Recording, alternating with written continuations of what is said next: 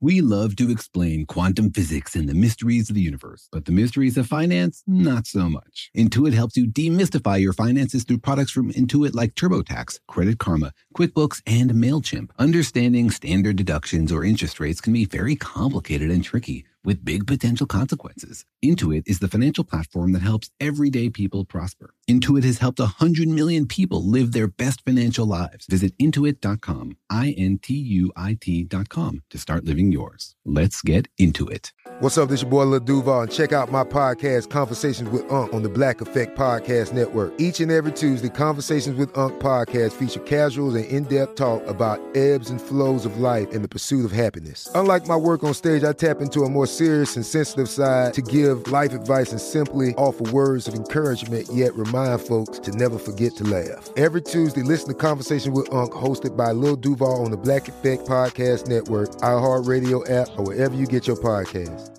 Presented by AT&T. Connecting changes everything.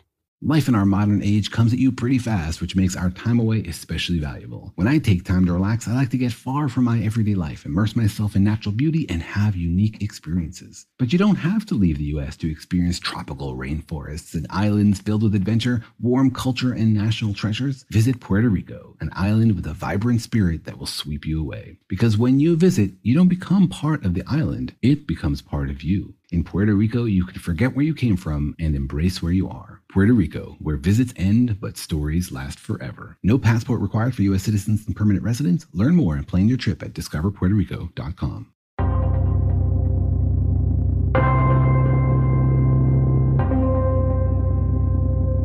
So I wonder sometimes, why isn't the universe, you know, more boring, you know? What? What do you mean more boring? Well, not only is so much of our universe beautiful, from, you know, like features on Earth to incredible things in space, but it also just seems to be filled with like really weird stuff, you know? Yeah, the universe always seems to top itself with more intense or more crazy stuff. I know, but I wonder is that a property of the universe or is that something about us? Like if we meet aliens and they're physicists, would they be like, yawn, the universe is so simple and boring Hmm. and we're the only ones who think it's fascinating? Or would they also just like stand agape at the incredible features we see in the universe? Oh, I see. You're asking a philosophical question. Like, is it not boring objectively or just subjectively as uh, for humans given our experience? Yeah, is the universe not boring because of who we are or because of what the universe is? Oh. Like, if we lived in a crazier part of the universe, maybe we would be we would be more used to crazy things. yeah, exactly. If we had seen all the fascinating stuff early on, then all these discoveries would be ho hum, right? But we grew up in a kind of a boring corner of the universe, and so we're blown away when we go to like the Manhattan part of the universe and see all the crazy stuff that happens. All the extremes, yeah. Yeah, we're like the uh, the provincial ignoramuses of the universe. Y'all. Y'all got a nice universe here. let's now let's insult Let's cut half that. of the yeah. United States. Yeah, I mean we should cut that. Definitely, let's cut that.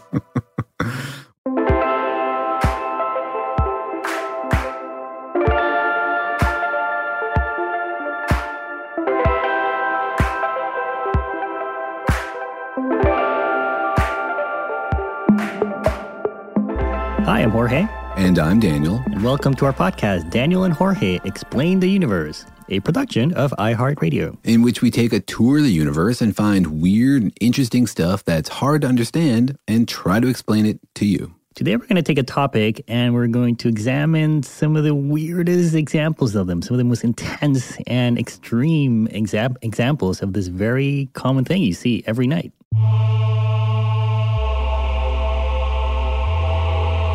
That's right, and this episode is dedicated to a listener who wrote in and asked us to do an episode about all the weirdest stars in the universe. This was requested by Callie Smith, who also in her email described herself as a physics ninja. Jorge, what do you think that means? She must have gone to like a combination school where they teach physics and ninja skills. I imagine that a physics ninja is somebody who breaks into your office late at night, totally silently, mm-hmm. and solves all the problems you have on the chalkboard and escapes without leaving a trace. Wow. I I would love to see a duel between her and like a physics samurai. What would happen? A physics samurai comes in and chops your chalkboard in half, I think. Less subtle. less subtle. Problem solved. Isn't that what you do to your students? You like walk in and this is no good. Slash. Yeah, no, I'm de- I'm definitely not like a physics gladiator, if that's what you mean. You know, I think of myself more as a physics architect, try to build interesting stuff in physics and find interesting puzzles. Cool. Well, thank you, Callie Smith, for submitting this idea, and uh, it's a pretty interesting one. Just the idea that there are things out there that you might somebody might call weird stars. Yeah, and you know, you know that our sun is a star, and there's lots of other stars out there, and a lot of them are just sort of vanilla. You know, they're out there, they're fusing hydrogen, they're enormous burning balls of gas. We can see them from billions of miles away. You know, but there's so many of them that becomes a little plain, right? Like you're bored by that. Um, but it turns out there's a lot of stars out there that are weird, that are strange, that do incredible stuff that blows your mind. And so this episode is dedicated to talking all about those kinds of stars. Yeah, because it's it's funny to think that our star, our sun, is this giant, enormous, continual, immense atomic bomb that's just that expl- that it's exploding all the time.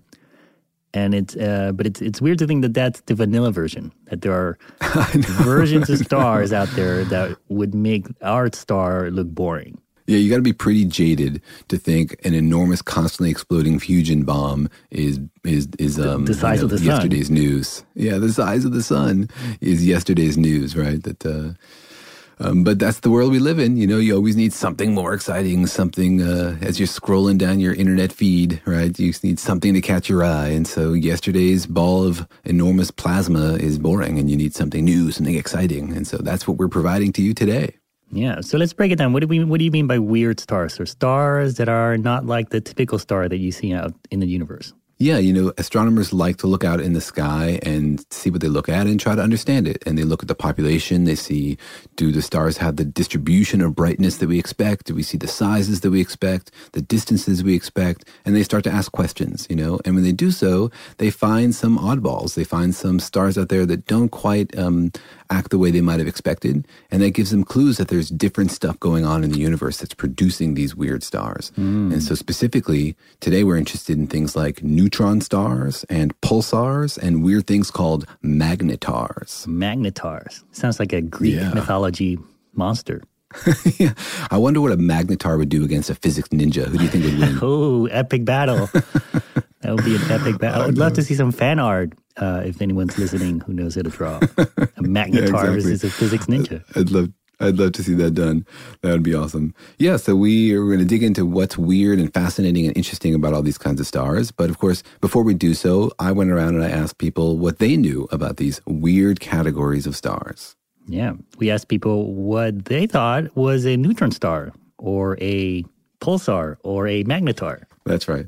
So before you listen to these answers, think to yourself, do you know what a neutron star is? How is it made? Why is it weird? Do you know what a magnetar is other than a comic book villain in Jorge's imagination? Think about it for yourself, then listen to these answers. Here's what people had to say. Kind of, but I don't know too much about it. Like, I don't know. I don't know. They're big stars. I don't know. Like, I don't know. I've heard Who names before, but nothing about like information on it. So. Uh, I feel like I've heard about neutron stars, but not the other two. Can you uh, make a guess what a neutron star is? Um, neutrons are like, um, it's like the atom, right? Like the protons, electrons, the neutrons. So I would assume it has to do something with that. Okay, I'm not sure. great. I know. No. Well, if you had to guess what a quasar was, what would you guess it is? Like a type of star or something. Mm-hmm. something like that. A fireball. Okay, awesome.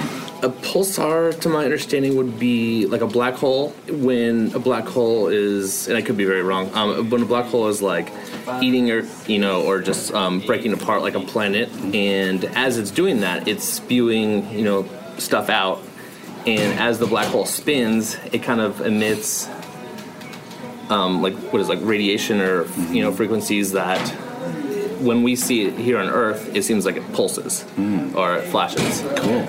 something that's like give, emitting like a uh, energy. I'm not sure. All right. Yeah. P U L S A R. Uh-huh. I have, I, but to be honest with you, I can't remember what it is. All right, how about a neutron star? I'm sure, just like any other star, it's a form of energy that now emits a sense of light.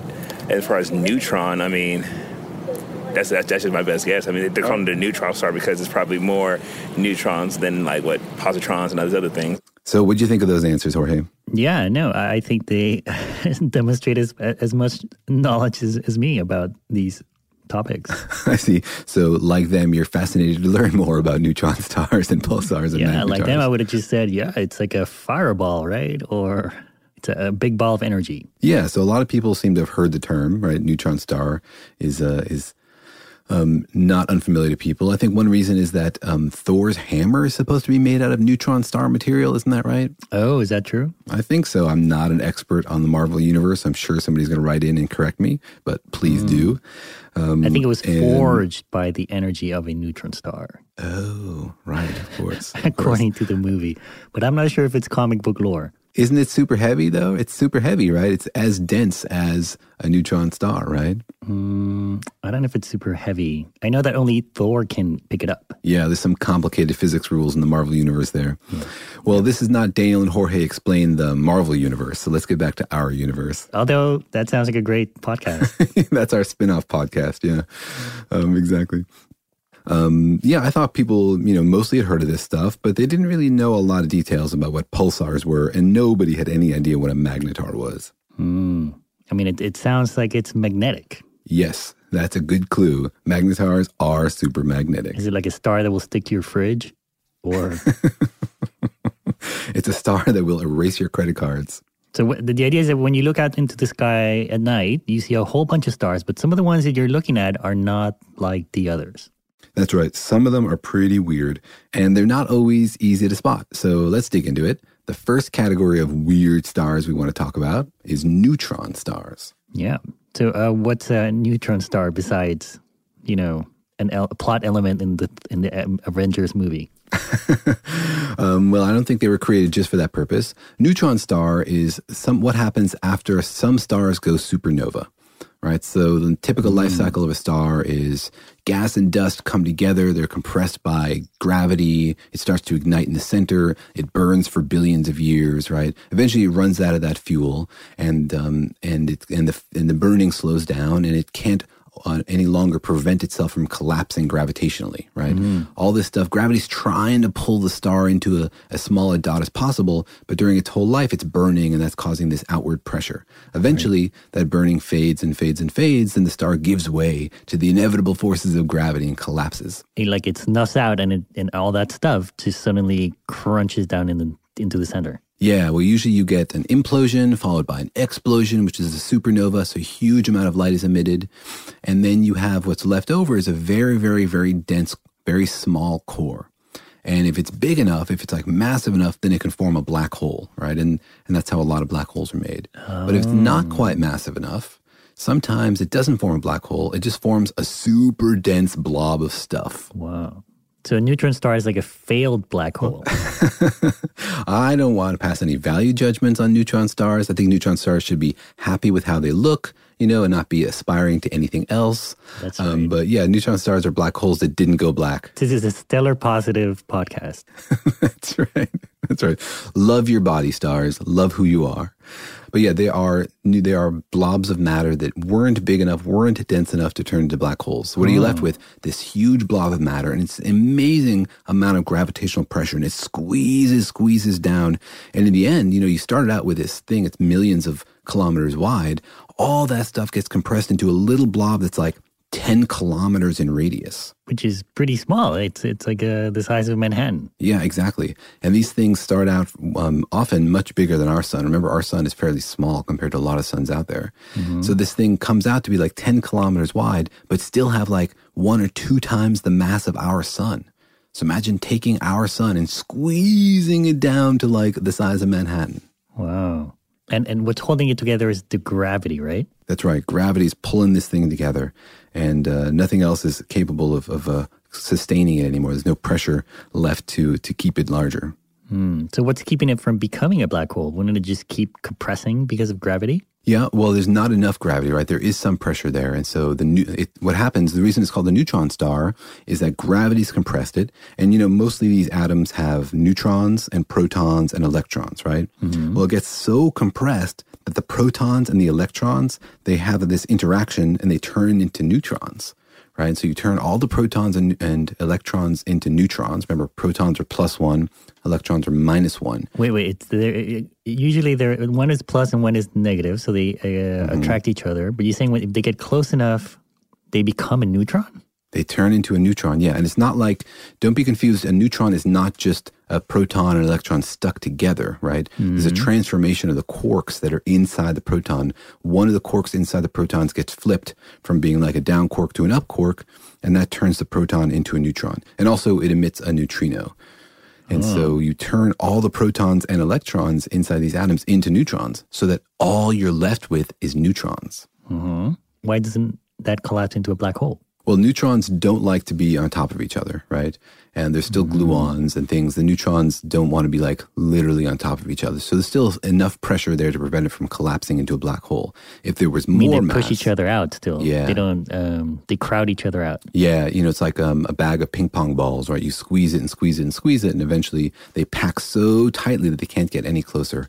And if you had enough neutrons, you added another, you know, if you doubled the mass or something, there'd be enough gravitational pressure it would form a black hole. But these hmm. are ones where there isn't enough gravitational pressure to overcome the neutrons pushing against each Oh, I other. It's just stuck in this really dense state. Yeah, super Hmm. dense. You know, if you had like a spoonful of this stuff, it would weigh 3 billion tons, right? it's hard to even really fathom like how heavy this stuff is. A spoonful weighs three billion tons. Wow. Yeah, I mean, you've taken something twice the size of the sun and compressed it to a sphere 10 kilometers wide. Like, yeah, it's really dense stuff. Wow. So that's why it's called a neutron star. It's that it's mostly made out of neutrons. Yeah, it's basically just neutrons. Like, you know, what is a neutron star? It's a star of neutrons, right? For once, we have a great name in science that's compact, it's crisp, and it's totally accurate, right? So kudos to the anonymous physics naming committee that we are often um, crapping on their work, but today they did a great job. But why is it still called a star? Wouldn't it just be like a, a neutron ball? Wouldn't you, why wouldn't you just call it a neutron ball? you don't even give you don't even want to give them this one, huh? Why is it called a star? Yeah, well, okay, that's a good question. I mean, let's talk about how you see them, right? A neutron star isn't actively fusing anymore, so it's not giving off a lot of light. So you can't see neutron stars in the sky the way you see other stars, right? Just by seeing the light that comes off them. They're more like black holes. Um, in that they're intense sources of gravity, and the stuff around them is getting sort of rubbed and compressed. They have an, an accretion disk, right? It's the stuff that's about to fall into the black hole or the neutron star, and that's giving off a lot of radiation. So you see the neutron stars not directly, but if they happen to have an accretion disk that gives off a lot of radiation. So, oh, yeah, that's a fair point. That's a fair point. Maybe they shouldn't be called stars. They should be called like neutron rocks or scoops o neutron or something. neutron balls. I, I feel like I should just get a Nobel Prize just for figuring out this The, no- problem. the Nobel Prize for star naming. Yeah. yeah. Nice. Maybe you can get a, a, oh, a star on the Hollywood Walk of Fame for Yeah. naming stars. Or at least a sticker, you know, like a little gold star. That would be nice. I'll make you a gold neutron star. Or a ball, technically. Okay, so I see what you're saying. So it's not like the thing itself, the, that super dense core, is glowing itself. It's just that it's it's almost acting like a black hole, and that it's so heavy, and stuff that's around it, it it's such an intense gravitational field that the stuff around it kind of burns and and and gets shredded, and that's what gives us the light that we see. Yeah, exactly. It's a lot like a baby black hole, right? But it's cool because it's a black a baby black hole you can see into, right? The stuff is not hidden behind the gravitational event horizon. You can see it, you can study it, you can ask questions like how fast is it spinning? You know, what is it like to be on the surface? And uh, it's pretty crazy because these neutron stars, you know, they contain the all the angular momentum of the original star, right? So imagine, for example, think about like being a figure skater or being on the ice. If you're spinning and you have your arms out wide, and then you bring your arms in closer and closer together, you go faster and faster, right? The reason is angular momentum. You have to have the same amount of spinning momentum when your arms are out wide as when you're they're close in, right? But having things uh, close in means they have to go faster to have the same amount of angular momentum because it depends Mm. on the radius. So like it shrinks, like as it shrinks, it goes faster and it spins faster and faster until Exactly. I mean, it gets so small that it's it's probably spinning spinning at a crazy speed. Yeah, exactly. Some neutron stars we found spin like they rotate. The entire star rotates like five or six hundred times per second. Five hundred times per second. Wow. Per second, yeah. Which means if you're like standing on the surface of the star, the surface is moving at like a quarter of the speed of light. Wow.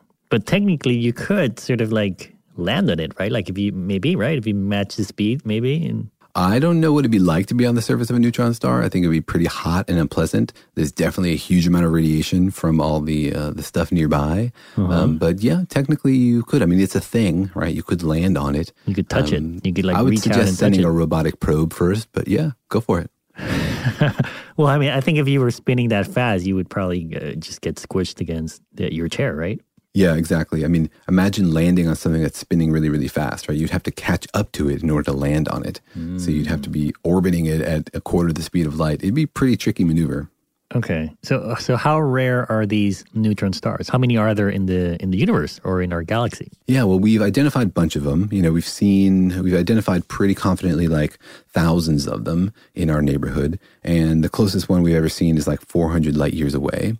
And then we can extrapolate. We say, well, if there's a certain density of neutron stars around here that we've seen, you know, how many do we expect to see? And we can have models of stars and supernova collapses and, and, their, and their masses.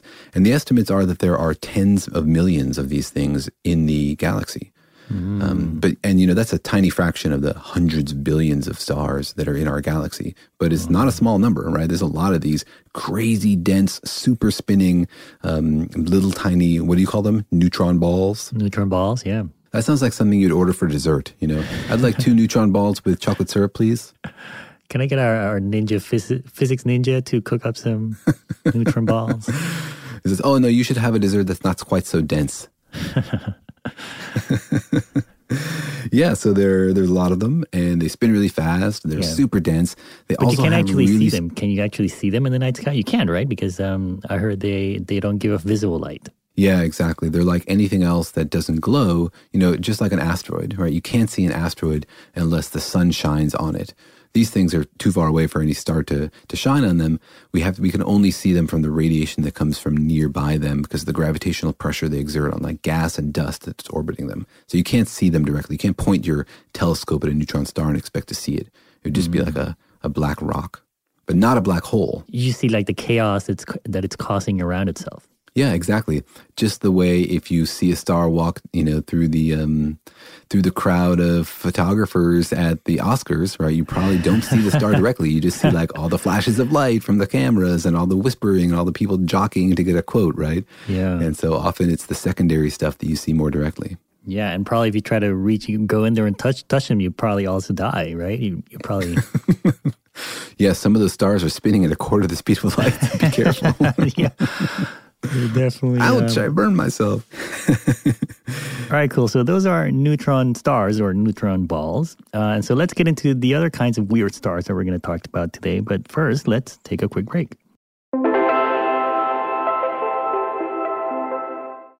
eBay Motors is here for the ride. Remember when you first saw the potential? And then through some elbow grease, fresh installs, and a whole lot of love, you transformed a 100,000 miles and a body full of rust into a drive that's all your own. Look to your left, look to your right. It's official. No one's got a ride like this. There's nothing else that sounds like, feels like, or looks like the set of wheels in your garage. With over 122 million parts, you can make sure your number one ride or die stays running smoothly, so there's no limit to how far you can take it. Brake kits, turbochargers, engines, exhaust kits, roof racks, LED headlights, bumpers, whatever your baby needs, eBay Motors has it. And with eBay Guaranteed Fit, it's guaranteed to fit your ride the first time, every time, or your money back. Plus, at these prices, well, you're burning rubber, not cash.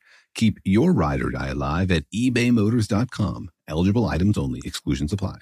The financial universe out there can seem like a vast place full of scary mysteries and exciting possibilities, but it can also be overwhelming to navigate, especially when you're first starting out in life. It feels sometimes like just one wrong turn could send you hurtling endlessly towards a financial black hole. But don't worry, you don't have to navigate the financial universe on your own. With the right tools, you can master the financial universe and chart your course with confidence. Intuit helps you navigate the financial universe through products from Intuit like TurboTax, Credit Karma, QuickBooks, and MailChimp. Intuit is the financial platform that helps everyday people prosper. Whether you're trying to manage your money or trying to run a business, Intuit gives you the confidence to take control of your finances so you can live your best life. Intuit has helped a hundred million people live their best financial lives. Visit intuit.com, I N T U I T.com to start living yours. Let's get into it. You know that feeling after you've done a deep spring clean of your house when you realize, wow, how have I been living like this? It's kind of like how you feel when you find out you've been paying a fortune for wireless, while Mint Mobile has phone plans for $15 a month when you purchase a three month plan. Wow, how have I been affording all this? So it's time to switch to Mint Mobile and get unlimited talk, text, and data for $15 a month. Personally, I've used Mint Mobile and the calls are always so crisp and so clear. All of their plans come with high speed data and unlimited talk and text delivered on the nation's largest 5G network. So it's time to ditch your overpriced wireless and go with Mint Mobile's limited time deal for three months of premium wireless service for 15 bucks a month. To get this new customer offer and your new three month unlimited wireless plan for just 15 bucks a month, go to mintmobile.com slash universe. That's mintmobile.com slash universe. Cut your wireless bill to 15 bucks a month at mintmobile.com slash universe. $45 upfront payment required, equivalent to $15 a month. New customers on first three month plan only. Slower speeds above 40 gigabytes on unlimited plan. Additional taxes, fees, and restrictions apply. See Mint Mobile for details.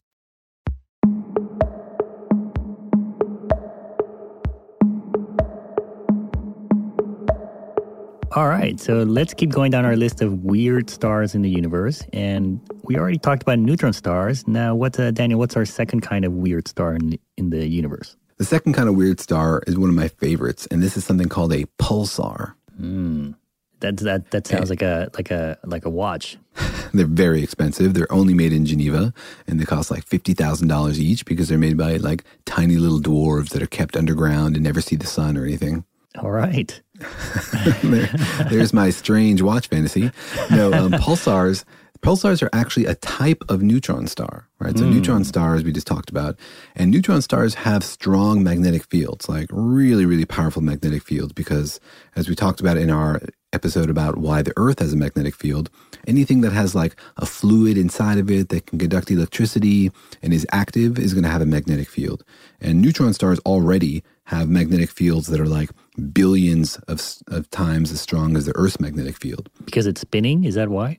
It's spinning and because it has activity inside of it. So, you know, there must be stuff going on inside the neutron star. It's not just neutrons like crammed in and then and quiet, right? They're moving around. There's like some fluid and some flow in order to get the um the magnetic field. So inside of this 10 kilometer, two suns mass, super dense thing, there's actually stuff going on inside of it that's Yeah. creating a magnetic field. Yeah, but we don't understand that very well. Like we even don't understand the magnetic field of our sun very well. You know, our sun has mm. this very strong magnetic field and it flips every 11 years, which is really weird and we don't understand very well.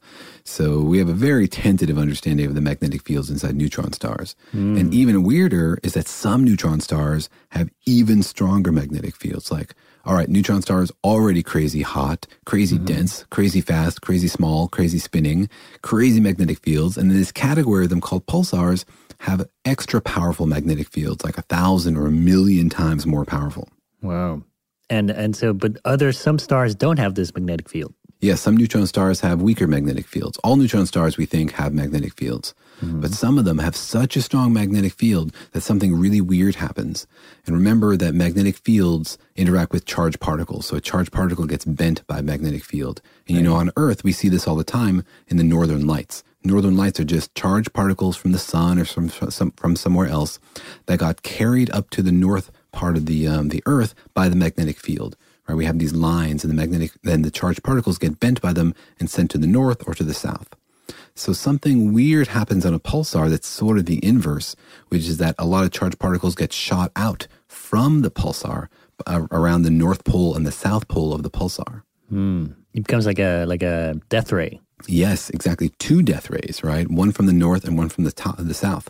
And you know, there's all this radiation produced, and it gets funneled up to the north and the south magnetic poles, and then shot out into space. So it's not just like um, sent everywhere like a glowing sun. It's like you take all this crazy radiation and you focus it into just two beams, one from the top and one from the bottom. Right. And the crazy thing is that this magnetic field is moving, right? Relative to the star. Well, sometimes, like on Earth, the magnetic field is not pointing the same direction as the rotation axis, right?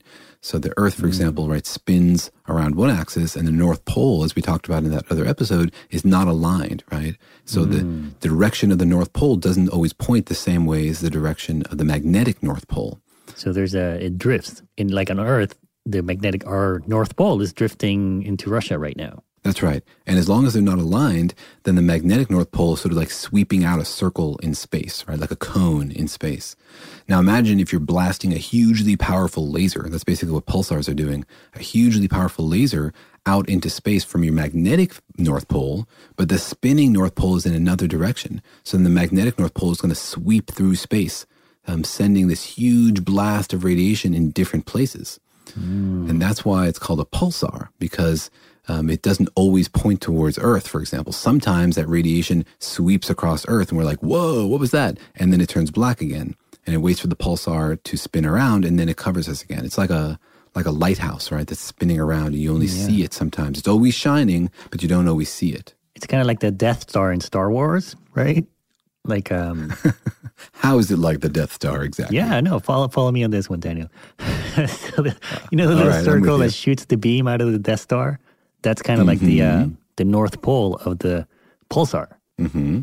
And so if you can imagine the Death Star kind of spinning along its axis, then that that that laser beam is going to be also rotating around, kind of like a Yeah.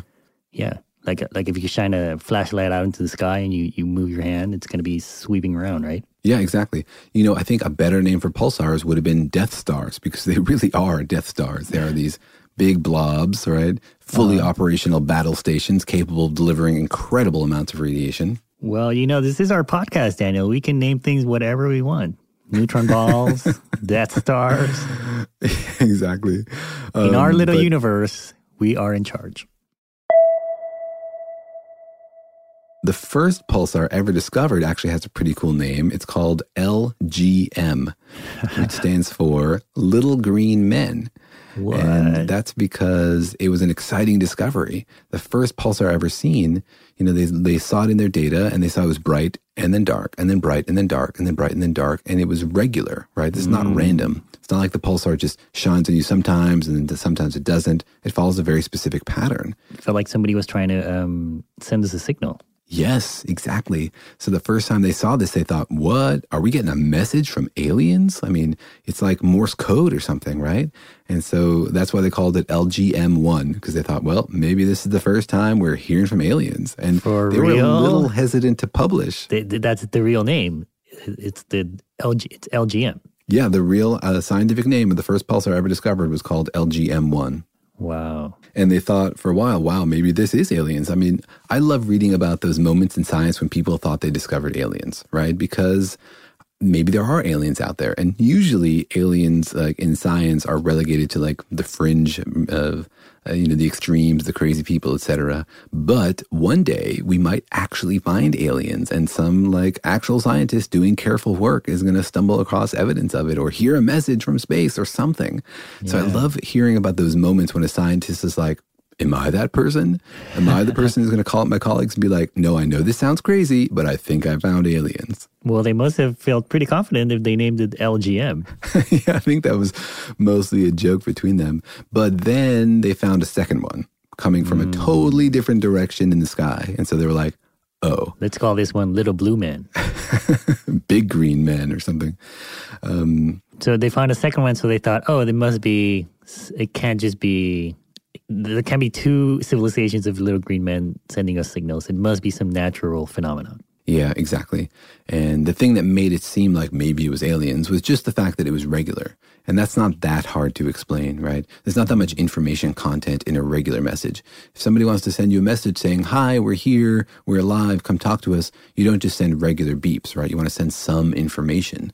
And uh, and so that's it wasn't very convincing as an alien message anyway. Yeah, so then they found the second one and uh and then they found a bunch, and so now we found lots of these things. So if you were to look at these out into the, you wouldn't see them in the night sky, right? You only see them in X-ray, the, the X-ray spectrum, right? That's right. I think uh, they're mostly in X-ray. And you would see them as, as kind of these blinking lights. hmm exactly. And some of them blink slow because they rotate slowly, and some of them blink really fast because they rotate like crazy fast. Like some of them blink on and off every millisecond. Wow. So it's like this something 10 kilometers uh, big and with tw- the, the mass of two suns spinning once every millisecond. Yes, exactly. I mean, this is an, an enormous cosmic object doing these really extreme maneuvers um, just to send us this blinking radiation. It's really crazy. Wow. And there's a mystery to them, right? Like we don't really know why they're sending this, how or how they're sending these beams of radiation. Yeah, you know, the how the magnetic field is generated and how the magnetic field turns into this beam of radiation is not something that's well understood. It's an area of active research. And, you know, there's some models here and there, but nobody's really fully confident that they that they understand it. It's pretty weird. I think it's pretty clear there's probably some some guys in black helmets inside turning a lever, and that's what's causing these beams. I mean, obviously, it's a Death Star. I find your lack of faith in science disturbing, Jorge. um, and but you know, it costs these guys energy, right? You can't just beam a huge amount of energy into space for free. That energy comes from somewhere. So what happens is, as the years and the millions of years go by, these pulsars start to slow down. Essentially, shooting out all this energy into space is like friction on the on the pulsar, and it slows down. And they last like you know we think like ten to hundred million years. Oh, so only a little while in the grand scheme of, things. Yeah, only a little while. And they're unique. You know, each one has its own pattern. And that makes it really cool because you can use them for things like um, cosmic locations. Oh, kind of like uh, beacons. Yeah, you can say, I'm this distance from that pulsar, and I'm that distance from this other pulsar, and I'm this distance from this third pulsar. And that's enough to say uniquely where you are in the galaxy. Oh, wow. That's pretty cool. It is cool. We actually we used it um, because when we sent out some of those early satellites that we just sort of like lofted out into space, thinking maybe one day they'll crash land on an alien planet, we included on on that spacecraft a plaque that describes our location using pulsars. Mm. So then, what happens after 100 million years? Uh, after they run out of energy, they just become regular neutrons, neutron balls. Yeah, yeah, exactly. They start to slow down. They just become um, dark um, neutron balls. Yeah, exactly. Oh. Hopefully, the aliens find us before our address becomes obsolete. All right, let's get into the last type of weird star out there in the universe. But first, let's take another break. eBay Motors is here for the ride. Remember when you first saw the potential? And then, through some elbow grease, fresh installs, and a whole lot of love, you transformed a 100,000 miles and a body full of rust into a drive that's all your own. Look to your left, look to your right. It's official. No one's got a ride like this. There's nothing else that sounds like, feels like, or looks like the set of wheels in your garage. With over 122 million parts, you can make sure your number one ride or die stays running smoothly, so there's no limit to how far you can take it. Brake kits, turbochargers, engines, exhaust kits, roof racks, LED headlights, bumpers, whatever your baby needs, eBay Motors has it. And with eBay Guaranteed Fit, it's guaranteed to fit your ride the first time, every time, or your money back. Plus, at these prices, well, you're burning rubber, not cash. Keep your ride or die alive at ebaymotors.com. Eligible items only, exclusions apply. The financial universe out there can seem like a vast place, full of scary mysteries and exciting possibilities, but it can also be overwhelming to navigate, especially when you're first starting out in life. It feels sometimes like just one wrong turn could send you hurtling endlessly towards a financial black hole. But don't worry, you don't have to navigate the financial universe on your own. With the right tools, you can master the financial universe and chart your course with confidence. Intuit helps you navigate the financial universe through products from Intuit like TurboTax, Credit Karma, QuickBooks, and MailChimp. Intuit is the financial platform that helps everyday people prosper. Whether you're trying to manage your money or trying to run a business, Intuit gives you the confidence to take control of your finances so you can live your best life. Intuit has helped a hundred million people live their best financial lives. Visit intuit.com, I N T U I T.com to start living yours. Let's get into it. Apple Card is the perfect cashback rewards credit card. You earn up to 3% daily cash on every purchase every day. That's 3% on your favorite products at Apple, 2% on all other Apple Card with Apple Pay purchases, and 1% on anything you buy with your titanium Apple Card or virtual card number. Visit apple.co slash card calculator to see how much you can earn. Apple Card issued by Goldman Sachs Bank USA, Salt Lake City branch, subject to credit approval. Terms apply.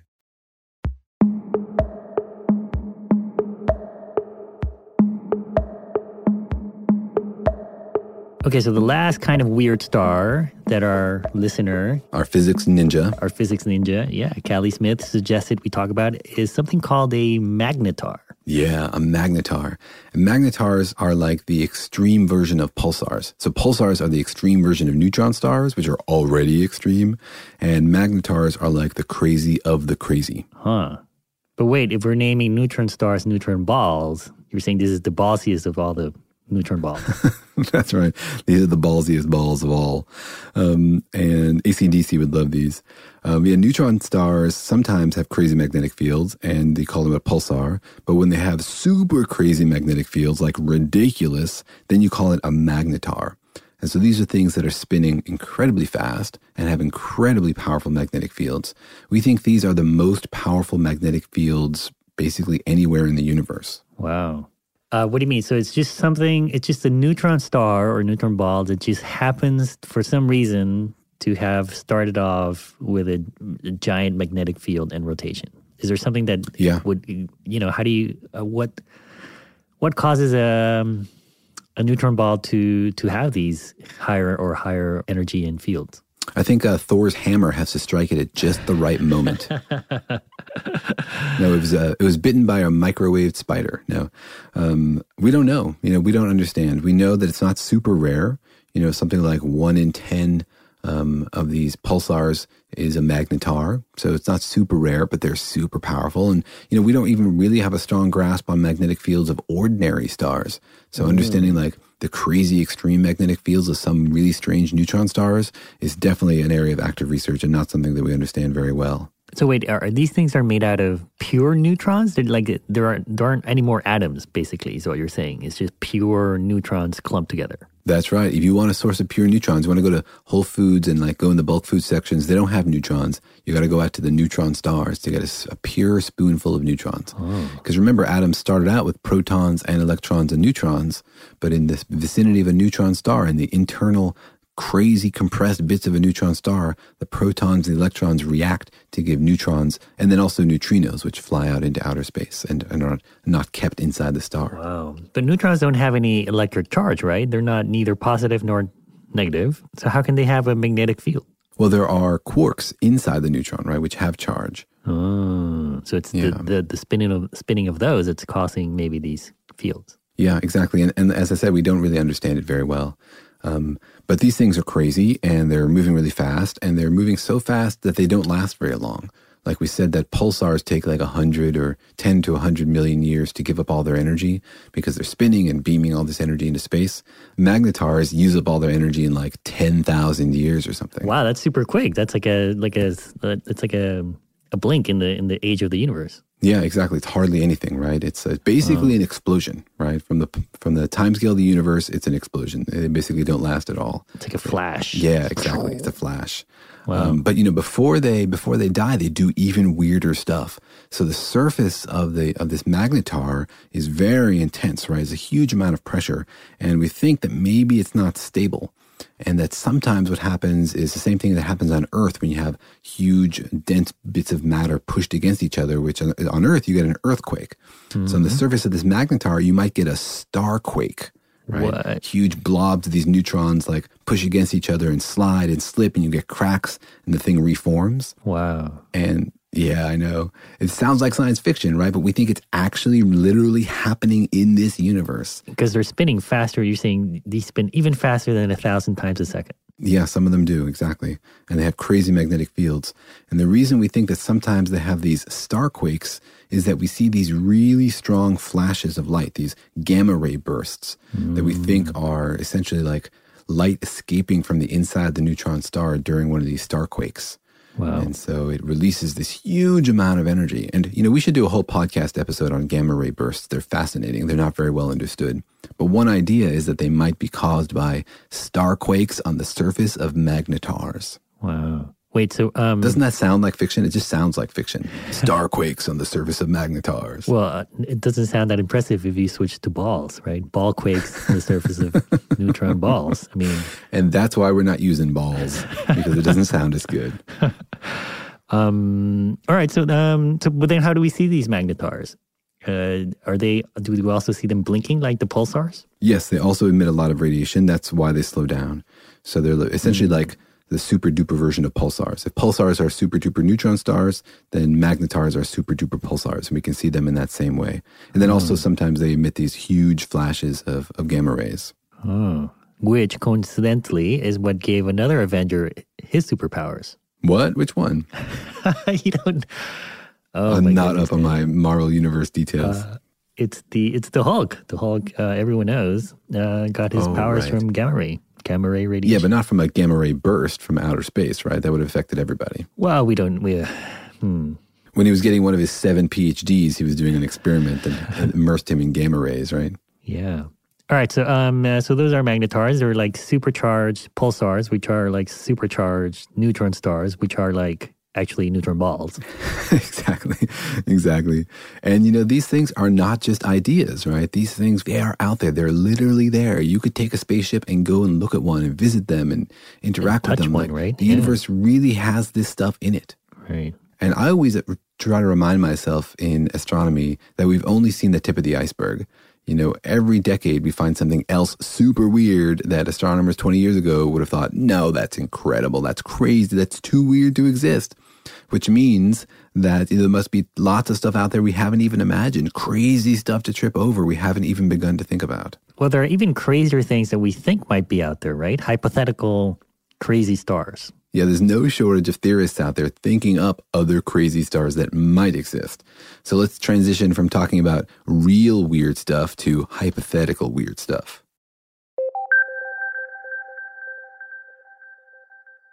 What are some of the things that physicists think might be out there that, that are even weirder? Well, one of them is called a quark star. And so we talked about how the neutron has quarks inside of it, right? And that in a neutron star, it's really compressed and the neutrons are all pushed up against each other. Well, it might be that you get a neutron star that's so dense that has enough gravity not to become a black hole, but to break up the neutrons, right? Where the bond between the quarks um, is weaker than the energy of the gravity. And so basically breaks them up. And then you just have a ball of quarks Whoa. A quark ball.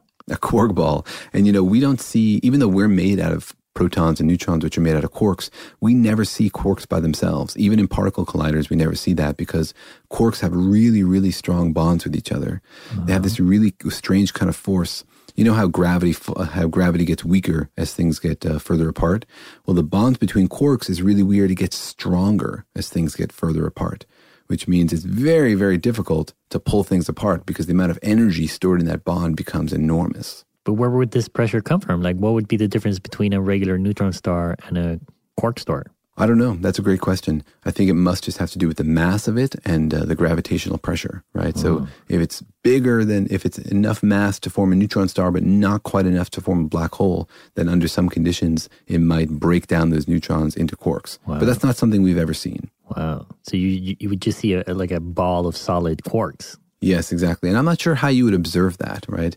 That's a great question. How would you tell the difference between a neutron star and a, a star where the neutrons have broken down into quarks?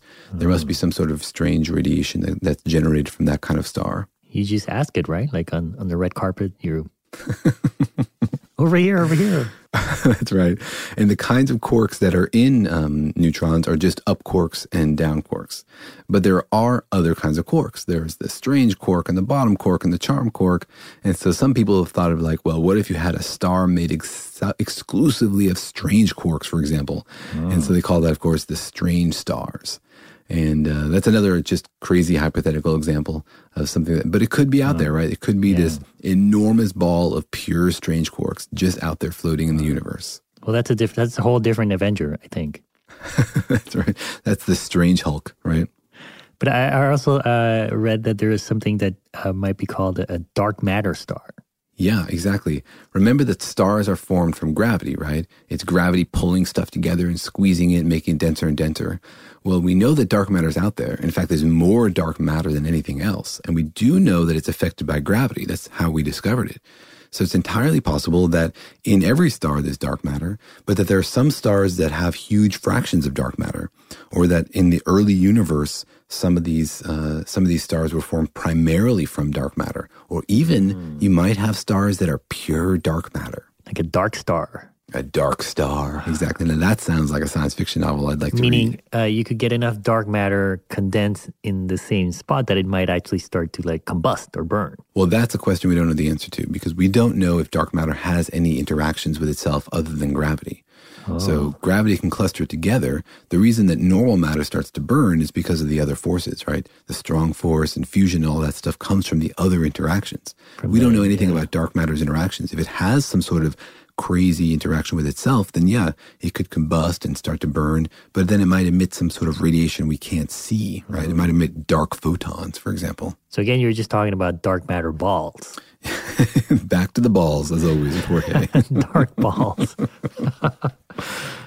Welcome um, to Daniel Jorge Explain the Balls. no, but do you know what I mean? Like you're you're really just talking about yeah, clumps no, of really super mean. dense dark matter clumps. Yes, exactly. But they might be so dense and so crazy that they might uh, emit some sort of uh, light or radiation. They might. That part is pure speculation. I would not be surprised if dark matter formed clumps that was at least as dense as stars, right? So you could call that a star, I think.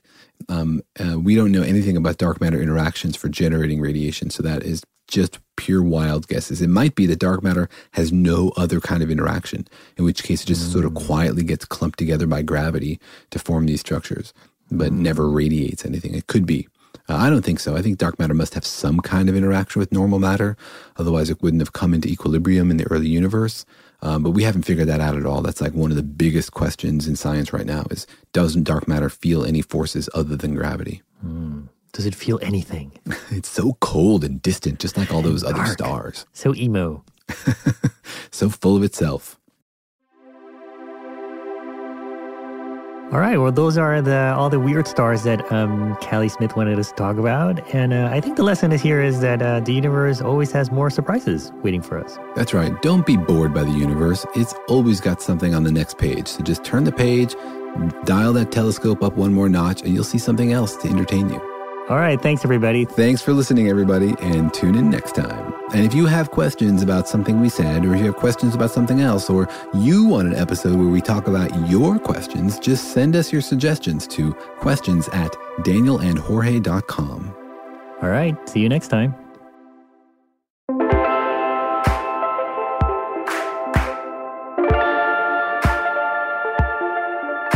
If you still have a question after listening to all these explanations, please drop us a line. We'd love to hear from you. You can find us at Facebook, Twitter, and Instagram at Daniel and Jorge, that's one word, or email us at feedback at danielandjorge.com.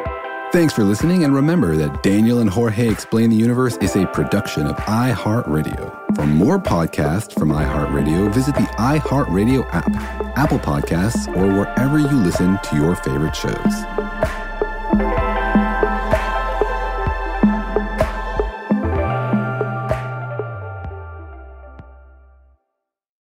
This is Malcolm Gladwell from Revisionist History. eBay Motors is here for the ride. With some elbow grease, fresh installs, and a whole lot of love, you transformed 100,000 miles and a body full of rust into a drive that's all your own. Brake kits, LED headlights, whatever you need, eBay Motors has it. And with eBay Guaranteed Fit, it's guaranteed to fit your ride the first time, every time, or your money back. Plus, at these prices, you're burning rubber, not cash. Keep your ride or die alive at ebaymotors.com. Eligible items only, exclusions apply. There are some things that are too good to keep a secret, like how your Amex Platinum card helps you have the perfect trip. I'd like to check into the Centurion Lounge, or how it seems like you always get those hard to snag tables. Ooh, yum. And how you get the most out of select can't miss events. With access to the Centurion Lounge, Resy Priority Notified, and Amex card member benefits at select events, you'll have to share. That's the powerful backing of American Express. Terms apply. Learn more at americanexpress.com slash with Amex. We went from normal life, healthy child to acute lymphoblastic leukemia or B cell ALL. The St. Jude team came up to get CJ via ambulance. Shortly after that, I noticed a rainbow. It meant that there was hope. We were driving into hope. To have hope is to have your child healthy, and we have that because of St. Jude. You can help kids fight childhood cancer. Please become a St. Jude Partner in Hope today by visiting musicgives.org.